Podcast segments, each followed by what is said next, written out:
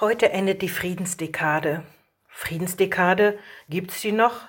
Ist das nicht das von früher, als wir in der DDR Anfang der 80er Jahre diese Aufnäher auf den Jacken hatten, Schwerter zu Flugscharen und damit mutig in die Schule gingen? Mein Bruder musste den Aufnäher abtrennen, im Lehrerzimmer, vor versammelter pädagogischer Mannschaft. Er war unser Held.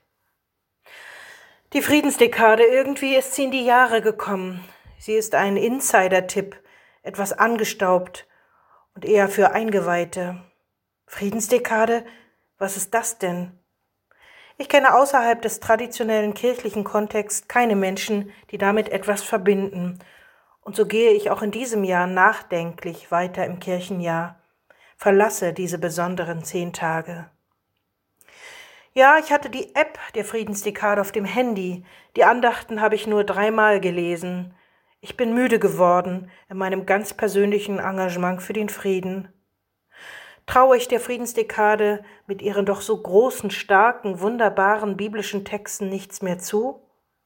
Traue ich meiner eigenen kleinen Hoffnungskraft nichts mehr zu? Ich denke zurück an den Anfang der Dekade in diesem Jahr. Wir haben wie jedes Jahr mit den Konfirmandinnen und Konfirmanden unseres Pfarrsprengels einen Friedensgottesdienst gefeiert. Reichweite Frieden haben wir bedacht, besungen, beschwiegen und betextet. Die Jugendlichen haben Elfchen gedichtet über den Frieden. Kennen Sie Elfchen? Es ist diese kleine lyrische Form, ist ein Wort, dann 2 Worte, dann 3, dann 4 und am Schluss wieder ein Wort.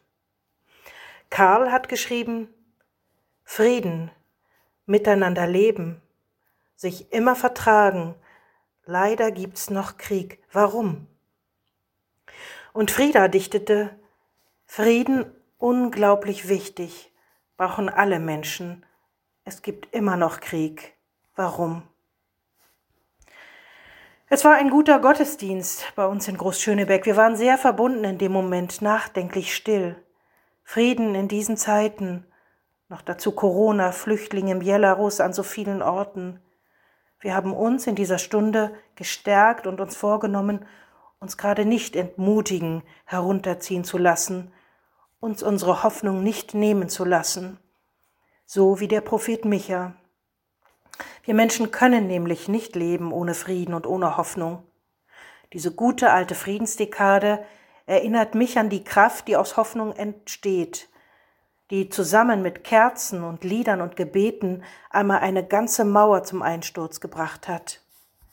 Ich würde anders leben ohne Hoffnung und deshalb ist es gut, dass es diese Dekade gibt und ich 10 Tage lang auf besondere Weise verbunden bin mit anderen Hoffenden, Betenden. Und ich spüren darf, ich bin nicht allein.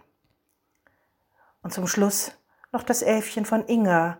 Sie schreibt, Frieden, das heißt, ich bin sicher, ich fühle mich frei, Frieden.